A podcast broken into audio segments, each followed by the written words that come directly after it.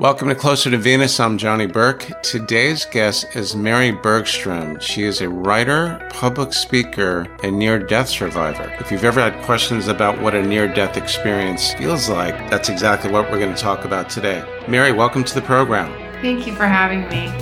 So, the near death experience, what were the circumstances leading up to the event? Was there anything that triggered it, or did it just come up out of nowhere? So, I have a condition called spontaneous coronary artery dissection. And essentially, what that means is that you can have a heart attack at any time, and there's no known cause and no cure. So, I was actually in China living there for eight years and having a really great life. And I hadn't had any heart issues and no one was concerned about it. And I started feeling some tightness in my chest. And I knew right away, I thought, oh no, this is a heart attack. So I was on a race to get to the hospital, to get to the taxi, to get to the hospital, to tell them what was going on. And I made it just in time. And then I was hooked up to the machines and they were able to kind of get a read on everything. And my husband was looking for a magazine and I was asking him to please distract me because I could feel this gravity that was like nothing that I'd ever felt before, that felt like a gravity below the gravity that we know. And the entire way over to the hospital, I had just been really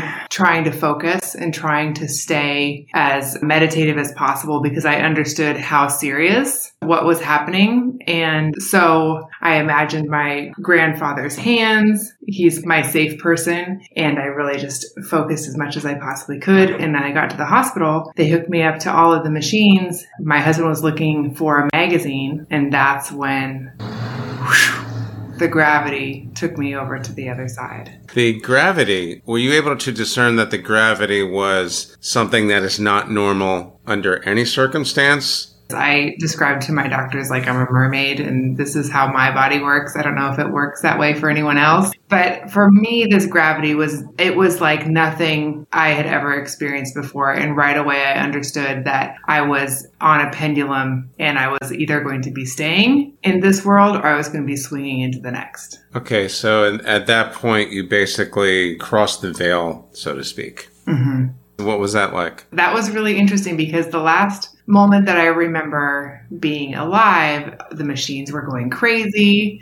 My husband was complaining that there wasn't enough there wasn't enough copy in People magazine. you know, I was having like a very human moment, you know, and and the last thing that he said to me was, "What are you doing to make the machines go crazy?" I remember thinking, "We're past that." And then just like you said, the gravity that is beyond any gravity that I'll ever experience outside of that kind of a near death situation took me and I was in a really completely separate and beautiful place. What did it look like? What were like the sensations and those type of things? It looked like so I was on a swing. You know when you're on the swing and somebody has the two chains of the swing and is holding you back before they push you forward. So I was in that position. I was in that kind of like being held back position. And to my left was a little girl who was maybe six years old and she was swinging back and forth with her legs. And she was smiling and laughing and her hair was coming up in front of her and then going back. And she just looked like she was having the most amazing time. She was having a great time. And every time her legs would kick out, they would kick out into this gorgeous sunset that had like pink, orange, and purple, these colors that were just so vivid and dramatic and miraculous, but comforting at the same time. Below us was all white, but not all white like a piece of paper white, just like like sand, maybe? No, like clouds, but not like a cloud, like like an Earth-sized cloud. Did the rest of it look like an earthly type place, but just more no. vivid? No. Hard to explain? I think that the only thing that was earth like was the notion of a swing, the notion of being on a swing set. That felt like a very human, relatable, familiar experience. The cloud being above a cloud, that's not normal. The colors of that sunset, that's not normal. And then to the left, to my like 10 o'clock, from the girl was this huge white light. Huge, huge white light. I mean, everything in this space is so much bigger and brighter and more vast than anything else I'd ever experienced before. Was the light a ball of energy or what kind of shape did it have? It was like a white, fuzzy portal, but it was so huge. It wasn't like a door. I appreciate the specificity of your questions because it's making me really think about how would I describe it specifically. It felt more like a planetary passageway. I've been told these things are very hard to describe, so. You know what? You're right. it's like a, a white ball of energy that had like a diffuser on and the size of it was like a different planet. So it would be like looking at the sun, but the sun itself is white, brighter and bigger or closer up than you've ever seen the sun before.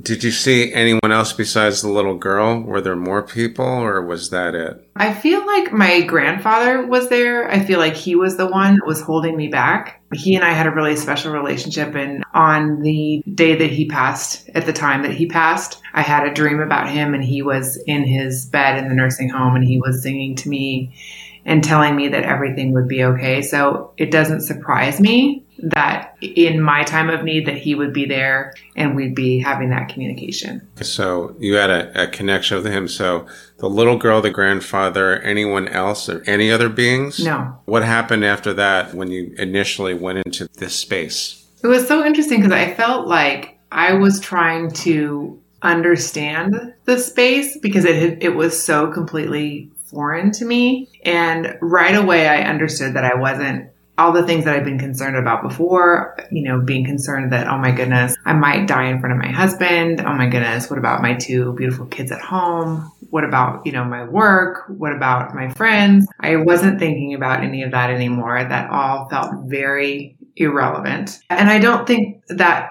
is in a glib way. I think it, it just more was like, I had a deeper understanding or a higher understanding that they would be fine, that they were fine, that I was fine, that everything was as it was meant to be. And so there's just this, this tremendous relief that I don't think that you know is possible until you see and feel that place. Right, which makes it that much harder to explain to somebody unless they've been there. I've heard that several times, which I think gives us a lot to look forward to. So when you were there, obviously you got an impression of the afterlife. Did that change your views on what you thought about the afterlife before, perhaps even reincarnation? Well, I think that, you know, the thing that really has stuck with me the most is just how safe a space that was and how safe a space I believe that that will be again. So all of the things that we're experiencing on this planet about war and destruction and racism and homophobia and how we really try to categorize the differences on a soul level. We really are all the same. And I believe that that will all be, that will all be treated that way in the afterlife. So that's been really beautiful for me. I didn't necessarily, I thought that I would feel more, because I believe in reincarnation. So I thought that I would feel more like this is what would come next after that. I didn't feel that. I felt like the white light was something so powerful and it was above my pay grade. Like I understood that I was not be able to go into that space unless someone guided me. So I think that if, and I thought about this a lot, I think the girl may have been there just as a way to kind of keep me comfortable and to keep me calm while that decision was being made or while that action was being taken. I still believe in reincarnation, but I also believe that what comes after death is big and grandiose and stupendous enough as it is. There are common things that we hear a lot about with the near death experiences, but no two are really like identical. When people go into that space, it sometimes changes their view on what they thought about before religiously or otherwise. Was there a life review of any sort or did that not occur? That did not occur. I really felt like, at least in my experience, it was so much about just a general overall completely encompassing feeling of love and acceptance. And somehow in that moment, I felt like all of the history that had gone on in the world,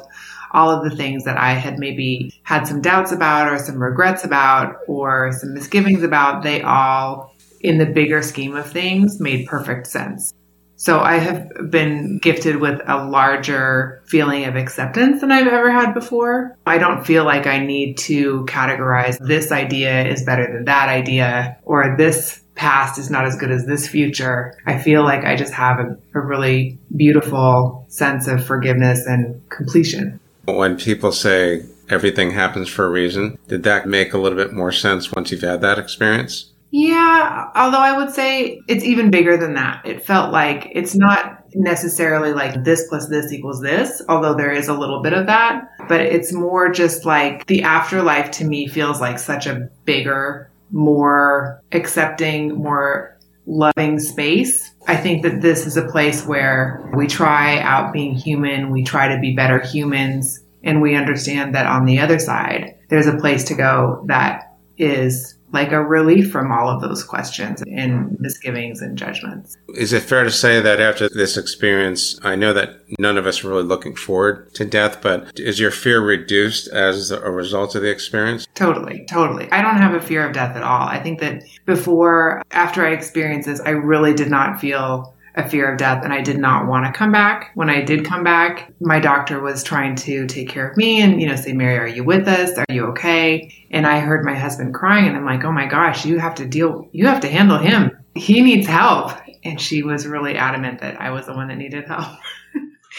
I've been in a great spot. You know, you're a doctor. You're supposed to know that's your patient. So I didn't feel like I'd missed out on anything and I don't, I still don't feel like I'm afraid of dying. I think that when I had the near death experience, I felt a sense of urgency around making sure that my family would be okay. You know, when I passed and making sure that things that I needed to clean up and get organized for myself. And that felt really important to me. And then also building my kids up and building my partner up so that if something happened, they would have the strength and the skills and the, you know, under the skin knowledge that they were loved and cared for, that they could take that with them. And now I've had enough time to do that. And I've really been able, been so lucky to be able to prioritize those things. So there's nothing that I'm worried about or afraid of now. Pretty incredible. That's why I think these experiences are really important for people to understand what really happens. So, at what moment during your experience did you know that you were going to come back? When it already happened. I felt a swing because, and I initially thought I was on the swing being held back, and I initially thought, okay, I'm going to be swinging forward towards the white light. You know, I was so excited because I was going to get to swing forward like she was, and I swung forward and right back into my body. So it's kind of hard to tell like how long it took because time in this space, at least what's reported, is it's really hard to say did it take five minutes or did it take five hours? Did you have any inkling of that or not really? 10 seconds. That's how long I was gone for. And then I, I came back and I had the paddles on my chest. And that was my first understanding that I wasn't in that magical space anymore because I felt pain. And I knew that on the other side, on the other level, I wouldn't have felt pain. So now you're back and you're in the hospital room and you're on your way to recovery and so on. What were the next few days like? Did you explain it right away or did you keep it to yourself? They were really intense because we just didn't know if I was going to have another heart attack. Mm-hmm. So I think that we all felt like I was walking very gingerly on the surface of the earth and we needed to make sure that that I stayed here, I felt like I was kind of holding my breath. And at that point, I hadn't had enough time to do the work that I wanted to do with my family to make sure that they felt comfortable. And I hadn't come to terms with what it would really mean. So I tried to do kind of a botched job of getting ready to pass away if I were to pass away. So I did little voice memos for my kids, and there wasn't much else that I could do other than just try to hold on. I would imagine the first person you told about this was your partner. Or was it someone else? No, it was, but you know, also at the same time, it was really difficult because he was taking care of the two kids and trying to also take care of me. And he was really scared because he just had seen his partner die on the table. So I really felt like I was holding on to that and then also trying to come to grips with the fact that I would have to leave, you know, the country that I'd called home for eight years. How long did it take for you to tell them? And the reason I ask you that is that according to the research, the average time between the event and when that person tells people about the event is actually 10 years. Yeah, I believe it. I totally believe it. They're afraid of professional liability, losing their job, losing their marriage. So you did it pretty much right away then. Well, I was everything crumbled. It wasn't like I got to stay at home and then think about when I was going to my job. You know, I had to move to a different country and there was like a huge pollution problem going on in China at that time. And so I, I, didn't really even get to see people outside. It wasn't a normal situation that I went back into. And then I ended up moving back to the US with my kids who weren't English as a primary language speakers and trying to be with them and help a four and a six year old become Americanized get used to school, get used to the language, and then also find a diagnosis while my husband was still working in China. So it was a really intense time. And I think that for me, it felt like I needed to tell him so that he wouldn't worry. And that near death experience, I just, I came back and I just really wanted to connect as a human being. I really was like, I must be here for that reason and nothing else felt important. So like doing work, making money, all of the things that I really cared about before just fell off my radar and things that I understood to be primal parts of my personality, like being curious and being adventurous, those also fell off the radar. Really, the only thing I wanted to do was connect. And my poor husband, having seen me die on the table and having had, you know, his dad and his brother pass away, the last thing he wanted to do was connect. So it took us a long time to get on the same page but I felt it was really urgent for me to talk about my experience and share that. And then I didn't tell my kids until a few years after because I just I didn't want to scare them and I didn't know how to talk about it without scaring them. It's a pretty heavy subject for anybody, especially for kids.